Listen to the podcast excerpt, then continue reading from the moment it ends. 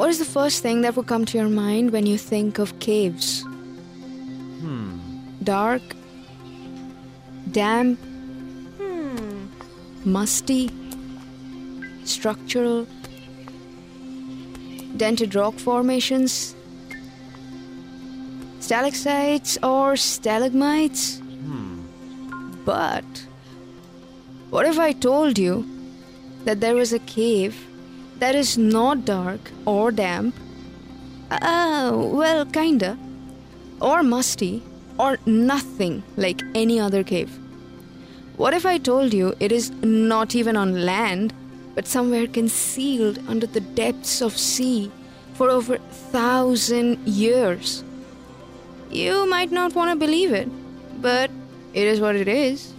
Well, my name is Sony with an I, and I'm gonna bring to you some of the most exciting, interesting, weird, and a few disturbing facts or stories you probably never heard or even thought of before from all over the world. So, without further ado, let's dive in then. And this is Traveling Tushy.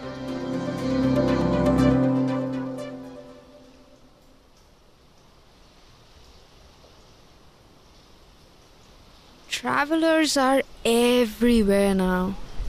Let's face it, no place is hidden anymore.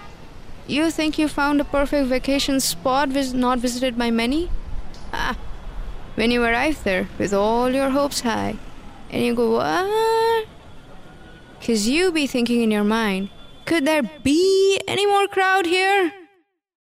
Oh, the people who get this have my heart already. But there's one such side that was magnificently hidden from the eyes of gawking tourists, untouched, unknown, unheard of. The recently discovered underwater cave Balamku, aka the cave of Jaguar God, the largest cave in the world now, stretching over 215 miles, screaming out the clues to the rise and fall of America's very first settlers. The Maya.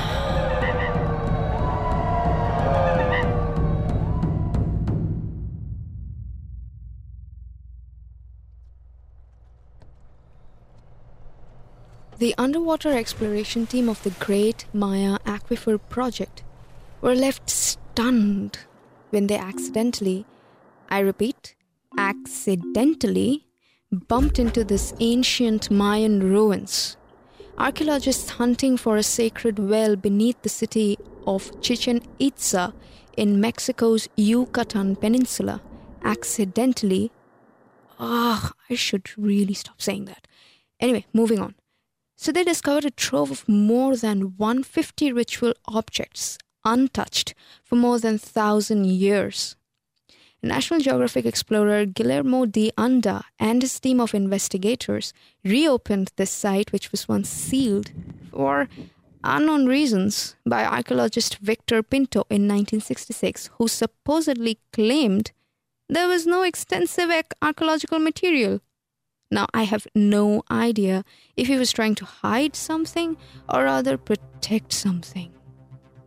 Well, what's even more weird is I feel that this Mayan ritual cave, which contained more than 200 artifacts, bone fragments, and burnt offerings dating back more than a thousand years, were discovered in nearly perfect condition, like the Song of Sheeran. But anyway, without any chemicals or proper conditions to store them. Well, nature perhaps works in its own mysterious ways, huh?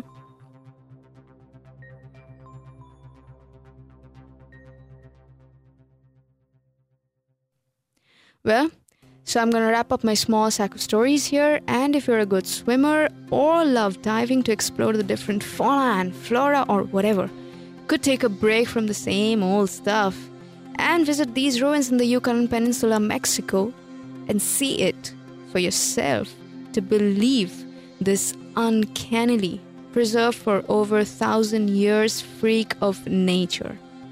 But hey, I'm gonna be back again with an equally jaw dropping story, which would definitely not be accidental. Oh man, I did it again. You know what? I'm out.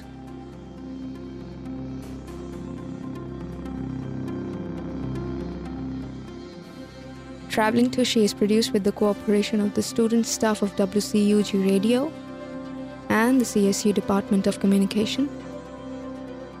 Thank you to Department Chair Dr. Dana Gibson and WCUG Faculty Advisor Dr. Bruce Getz. Engineer for this episode was Awesome Show Irikawa. You can listen to our show and more online by searching for our call letters WCUG. And I'm Sony, and you've been listening to Traveling Tushy.